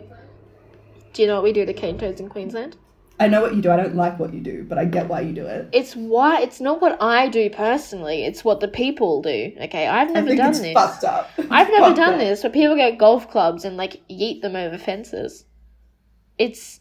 It's rough. It's it's not a nice thing, but it's it's it's a practice. It's what's happening. If you yeah, if you haven't heard of cane toads, they're an incredibly invasive species that has essentially completely destroyed the Queensland ecosystem. So yeah. people have yeah. literally no sympathy towards them, and I just it, it, it upsets me. It really does. But they are really disgusting, though. Try living yeah. with them. They're real bad. Anyway. Okay. So imagine being a dude just like fucking casually traveling on a tractor and then you accidentally run over a teenager that was not supposed to be in the hayfield. That, that is yours, you know? Like, why I feel bad for both the teenager the and also bad for the person who was driving the tractor. Like, why are you sleeping in a hayfield? Anyway, let's She was on. drugged out of her fucking mind, dude. Um, so, however, over the course of the three days, there were seven hundred forty-two drug overdoses. Oh, fuck me. There were also two births recorded at the event, one in a car caught in traffic. Oh, my God. And another in a hospital after an airlift by helicopter. So she was like, fuck, I'm giving birth. And they like had to airlift her. Why are you going like, to a festival when you're like about to pop? Who are you? A hippie. eight, and I don't know how the fuck they record this, but apparently eight women experienced miscarriages. I don't know how you kind how of you, take stock you, of that, but we'll go with it. This is what we're looking out for, guys. We're looking out for pregnancies, miscarriages, people getting run over so, tractors. For context, in nineteen sixty-nine, the country was deep in the Vietnam War and the Civil Rights Movement. The punters of Woodstock were a part of the counterculture demographic, otherwise known as hippies. Many attribute how peaceful everyone was to the sheer amount of psychedelic drugs that were being passed around. Others believe that the hippies were simply living out their mantra of making love, not war. In fact, more than a few couples took that seriously and made love whenever and wherever they pleased. Well, I mean, if, why not? Why not, right? So essentially, like, in, in context for how many people were there, everything was incredibly peaceful. Like, it was pure love, right? Like, even the owner of the farm, even though his property was, like, completely destroyed, he was like, I loved Woodstock. I loved what it stood for. These people, they weren't just fronting. They weren't just being like, we are hippies. Like, they, like, they literally, everything was peaceful. Everything, even though it was a disaster. And, it, like, when you look at Fire Festival, people got so upset they started fucking destroying everything, right? Like, nothing was as it should have been when people showed up, but they just kind of went with it. They were like, well, what are you going to do? Let's yeah. all just have fun. Let's all just chill, you know? So I want to give a special mention to Wavy Gravy and the Hog Farm. Woodstock Ventures, which was the official name of the company the four entrepreneurs had created to put on the festival, turned to a nearby hog farm, a communal pig farm next door, to help manage the crowds. Its owner, the eponymous Wavy Gravy, threatened to douse people misbehaving with seltzer water and hurl pies at them. That is when your your entire personality is Wavy Gravy. He also he also what? Just, not hey, I said relax. Do you want a chicken and leek pie to the face? I fucking swear to God, man, I'm not fucking around. That's how I imagine seventies hippies. Literally, literally. It's like, hey, like... give you one more fucking little fucking toe out of line, you're gonna get a fucking mince pie in the face, okay? That's how I see them, anyway. Oh, Wavy so, Gravy, I love. He also set up a children's playground. Oh, it's so cute. Had a free food kitchen for anyone who wanted to come and get some food. And a tent to help out people who were wigging out on drugs. What a fucking legend. That's iconic. That's so iconic. Good. The true hero of Woodstock, I would say. I would Fuck agree Jimi with that. Hendrix. It's all about Wavy Gravy. Dude, Jimi Hendrix, Janis Joplin, they can all suck a dick. That's not Wavy Gravy, man. Wavy's where it's at. Absolutely. Heck so... Yeah. Speaking of the musicians, thirty-two musicians, both local and international, performed on the Woodstock stage. Some of the more famous included Richie Havens, Ravi Shankar, Joan Baez, who famously performed her set on day one in a torrential downpour. And it's not like the stage had any cover. She was just performing where it, it was like fucking torrential rain. Santana, the Grateful Dead, Janis Joplin, Joe Cocker, Johnny Winter, and of course Jimi Hendrix. Many more, many more. Hendrix was the last musician to perform at Woodstock in his very famous, very famous performance. And due to rain delays, he took the stage at eight a.m. on Monday morning. eight a.m. on Monday morning to a crowd that had thinned out to around twenty-five thousand people, which is a normal crowd for a festival. That's a normal amount of people. It's so like, all those people missing out on Jimi Hendrix, like, fuck! At eight a.m., like, you would just kind of assume it's not happening at eight a.m. Like, the people that were left over were probably the people who were passed out overnight yeah. and were waking up groggily at eight a.m. and then Jimi Hendrix comes on the stage. They're like, oh, fuck yeah, let's do it. That'd be the titties. That'd be so nice. Just yeah, like, it'd be fucking excellent. Oh. Watching the sunrise. Watching the sunrise, so, hanging out with Jimi. Oh, can you imagine? So, also, just for fun, some musicians who declined to play Woodstock were Led Zeppelin, Bob Dylan, The Doors, John Lennon, the Rolling Stones, and many more. So can they, you imagine they if, like, can you imagine if like Led Zepp played and like the Doors? Oh, yeah. oh my yeah. god. Oh my god. That'd be so fucking dope. The Rolling Stones, oh oh it was already so iconic, but can you oh the Doors. Can you imagine? Oh, I love the Doors. They're just so good. So after Hendrix's famous closing performance, Woodstock came to an end. But leaving Woodstock wasn't much easier than getting there. A lot of people, as I mentioned, had just abandoned their cars. So, mm-hmm. so now, those same people had to go and find their cars. Oh my god. Okay. And before anything could start moving, you you know, it was a shit fight. It was a shit fight. So cleaning up the rented Mills in- Industrial Park was a mammoth task. It took several days, many bulldozers, tens of thousands of dollars. Remember, they'd essentially at this point made no money off of the festival, oh, and they were super in debt, and now they had to pay all this money to clean up the festival, as well as all the fucking fines that they had from the traffic jams and everything oh like that. The most famous piece of media that came out of the Woodstock events was the nineteen seventy documentary film Woodstock. So it was a documentary that was put together of live performances, interviews of attendees, interviews of townspeople, commentary from the organisers, all that kind of stuff.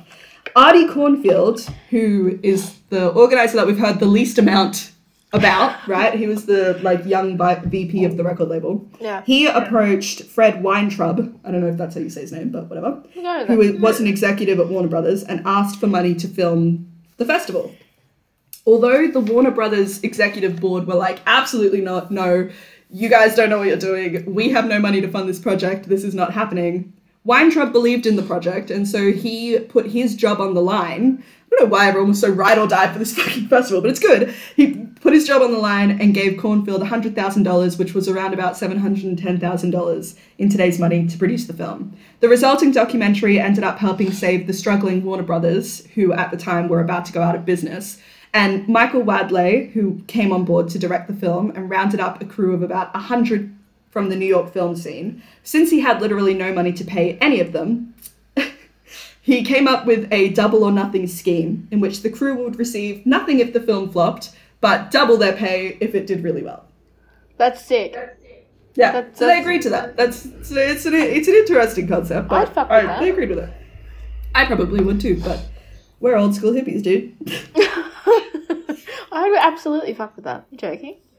So Wadley strived for a full view vision of the Woodstock event and interviewed attendees about the social climate at the time, such as the Vietnam War, and also the townspeople who, as I mentioned, were none too happy about the festival. All his efforts were rewarded when Woodstock received an Academy Award for Best Documentary Feature and was inducted in nineteen ninety-six into the Library of Congress National Film Registry. Warner Brothers weren't the only ones financially saved due to the success of the film, with Roberts and Rosenman's film and recording rights saving them from surefire financial ruin. Our boys made some money. They made some money. Success. They got out of debt. They made a big profit. They they did okay. They managed to become rich purely from the documentary film and get out of the hole, because that was literally about to ruin their lives. So, I mean, it all it all comes full circle. It all comes full circle. It all comes full circle. Many anniversary albums and films have been made over the years celebrating Woodstock, and there have also been multiple failed revival attempts. The one I would like to shine a special light on is Woodstock nineteen ninety-nine. This is what I'm talking. Yeah, this is it was a one. Real doozy, mate. this is this is what I'm talking about. How did I not know the name when it's literally Woodstock? Woodstock. Yeah, but I was like, I didn't know for sure, but I just knew that it was like, you know, a couple of a couple of decades after, and I knew it was shit fight.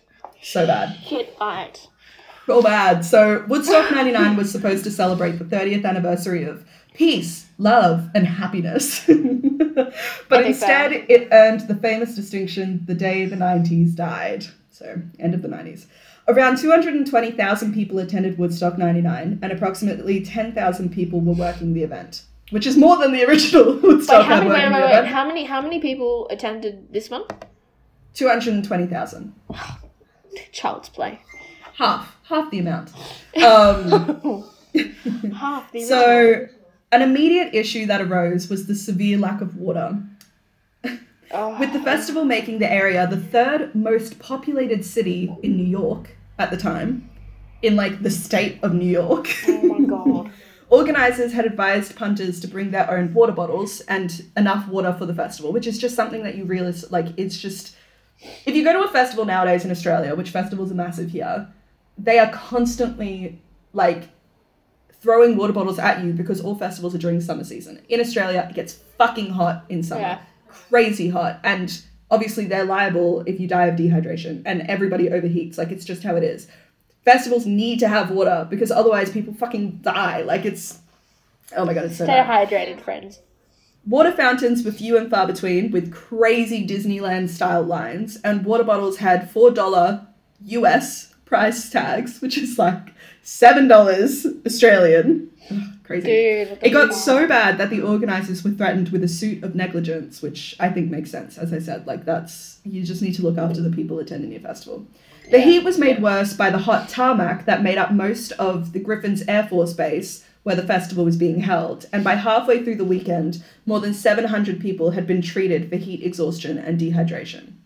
The artists on the lineup, unfortunately, also did not help calm down an already aggravated crowd, whether it was Insane Clown Posse throwing one hundred dollars bills into the crowd, initiating melee fights, or Kid Rock promoting punters to throw their plastic water bottles on the stage for whatever fucking reason, oh or Limp Bizkit, um, Limp Bizkit's frontrunner Fred Durst just saying, break shit! Dude, I'm just, I would just like to say that I saw Limp Bizkit at Download, and, um... it was the most outrageous experience of my life. They were told, they were told they weren't allowed to play break stuff. And he was literally just like, we were told we're not allowed to play this song, but fuck it. And then they just started playing it. Everyone went bananas. A guy yeah. put me in a headlock. My brother got in a punch on. It was a shit fight. You can't, you can't, you, like Limp Bizkit's, you can't, you can't see them live. You can't do that. You'll die. You'll die. Signing so I think something kind of like important, which I didn't really write down, but I think it's important to kind of note that obviously the crowd at the original Woodstock was like, you know, hippie. Oh my God, hi Luke. Hi. Oh, he's brought you lunch. Oh, you're so cute.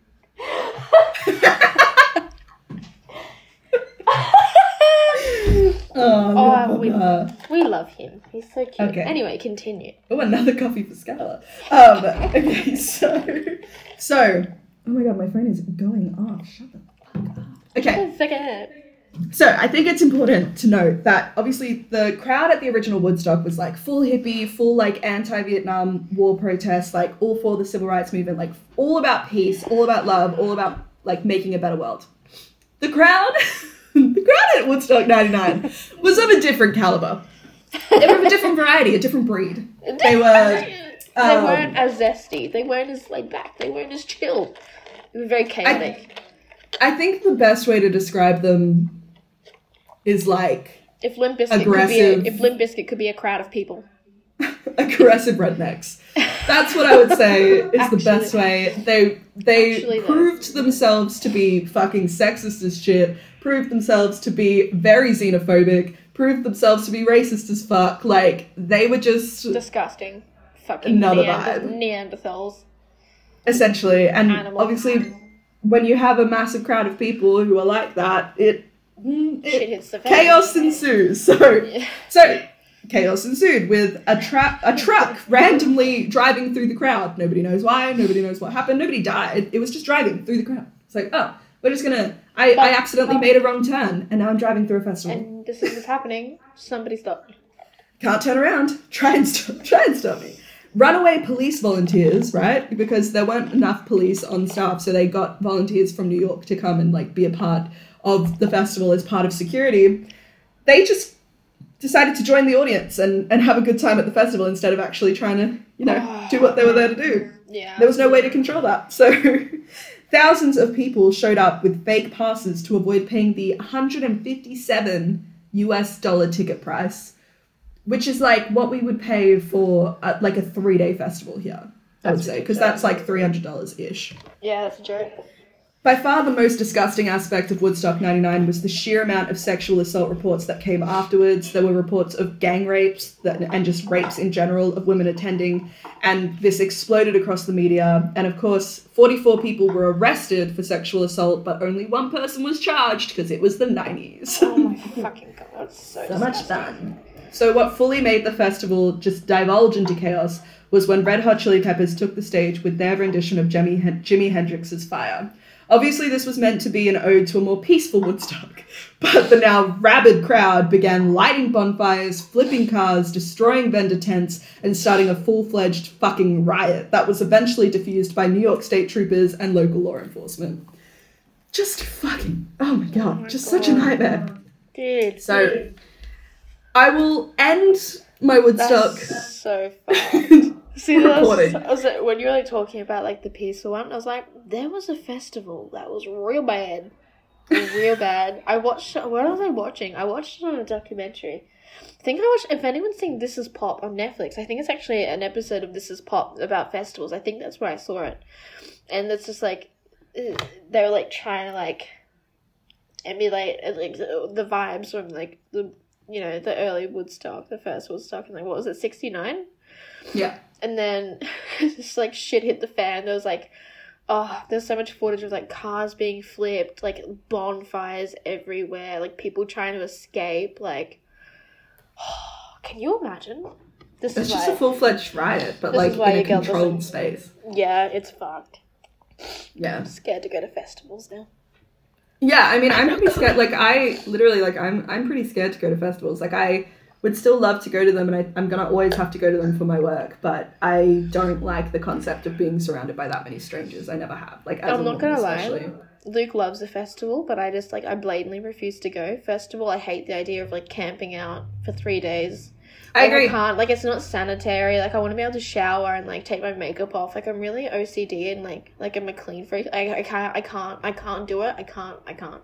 She's a little bougie, bougie bunny. But I also, like, I hate mud. Like, I just, yeah. Yeah. I think neither of us like... are made for the festival game. But... Like, I love a good gig. I love a gig. Love a concert. Going to a cool venue. Love that shit. You know, a good few hours. That's fine. I can't do three days out in the fucking mud in the middle of nowhere. No fucking way. I'd rather We'll die. all go to a one-day festival at some point. We'll one-day one festival is acceptable. That's cool. That's fine. Three days. Anything? Nah. Absolutely not. You're never going to catch me at a three-day festival. I'm not doing it. Yeah. No. I agree wholeheartedly. Unless Absolutely. I'm forced to go for work, I'm not doing it. Don't ever so, ask me to go to a long festival with you. I'm not coming. I will, and you will. Um, okay, so I think it's safe to say that Woodstock nineteen sixty-nine was a precious moment in time that cannot be replicated no matter how much people try.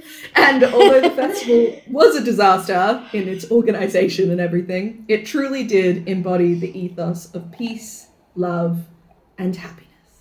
That is unbelievably cute. Yeah. I loved that. I thoroughly enjoyed it. I didn't expect like a...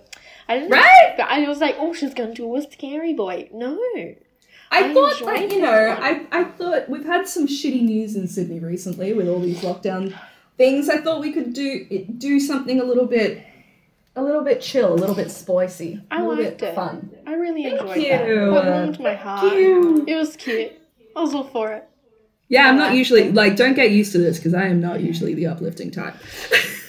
Yeah, definitely. I mean, you know, you know, uh, sexual assaults and bonfires and car flipping isn't that uplifting, but, you know, Woodstock well, sixty-nine. I, I didn't cute. really, I didn't really intend to kind of talk about any of the revivals, because there's been a bunch of them. There's been, like, the, the fifty-year anniversary was, like, supposed to be in twenty nineteen, and it was cancelled because it was...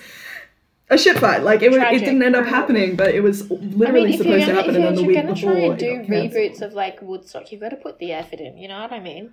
But, I mean, I think, like, I think festival culture has changed so much.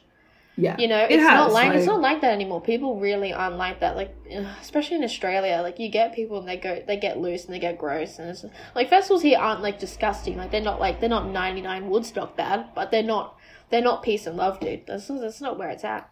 No. Do you want to hear an absolutely disgusting story that my sister told me about last time she went to Lost Paradise? Oh, God. Yeah, go.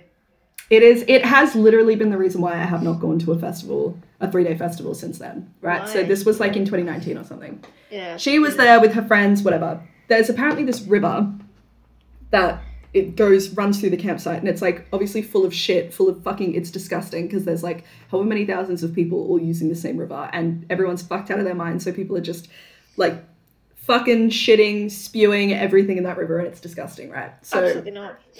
She goes to the river to do something. I don't know what she's doing. She looks up and there's this dude who has blood all over his mouth and he's like staring at her, and she's like, oh, what the fuck? No. And then he, like, tries to, like, attack her, literally runs at her, and then she runs back to her tent, manages to get away from him, and she tells them what happened. All the boys in the tent, because they think that they're fucking, ooh, they all run over and, like, what the fuck, what'd you do? This dude starts fucking, like, really fucking going at it with all of them, almost, like, knocks out one of our friends, Jacob, like, fucking goes insane. And then... later on, right, so this all, whatever, they they managed to call, like, I think security comes and gets this dude. Later on, they see a dude who's missing an ear, and they walk up to that guy, like, oh my god, what happened to you? And he was like, my my mate took, like, some really bad bath salts and just bit my ear off. And it turns out that that was the guy who was, like, sitting next to the fucking river. No. He had taken bath salts, gone fucking insane, and bitten off his mate's no. ear, and that's why his mouth was covered in blood. No. It's the most no. fucking ridiculous, like, festivals, I'm sorry, I'm sorry, they're a massive part of my industry, of my everything. I understand what they are, I understand that they fund a lot of money for a lot of artists, and they are good down to a certain point, but, no. like, no. pill testing needs to be introduced. Security measures need to be increased without making women feel like as though they're going to be fucking fondled by security guards when they walk in. It's just not, like, the way that it is at the moment is not the way that it should be, because there's just no safety at all. Like, yeah. it's just... That's fucked. Why he, I was just, I, I just don't know. I'm just like, it's all so, like, look, I'm not a, I'm not a baby. Like, I can go and, like, you know, like, have a solid day out at a festival and it'll be fun. That's great. I love a party just as much as the next girl. But I don't fucking want to hang out in the mud for three days, being surrounded by people that are, like, pinging off their face. This is not, that's not my idea of a good time. You know what I mean? You know what Absolutely I mean? not. I think I'm just Absolutely like a... Absolutely not. I'm tired. I'm twenty-two and I'm tired. I'm tired. I, ha- I haven't the energy. I don't have it in me. But I think if you, you know, if you take a couple of caps, you'll be right. But either way, I think neither of us would be... Ca- like, we're the kind of people that would, like, travel over to Coachella and have, like, have, like, a villa and then drive in every day, you know? Like, yes. That's the type of festival that we are. And it's not, like, that is an absolutely, we are very privileged to be in that place. Can we afford it? Absolutely not. Like, we, it's not like we have the money for it. No. It's just more so that, that we're not camp, we're not camping people. If we are camping, we're doing it because we're camping. We're not doing it because we're surrounded by really yeah. fucking drugged out people who can just walk into your tent at any moment. If like, I go camping, I want to go and, like, go, like, a really cute little place and just have a really adorable little tent and just you and I hang out and, like, smash lots of wine and then pass out drunk. That's my idea. Yeah, like, that's, the that's camping is, camping like, trip. It's...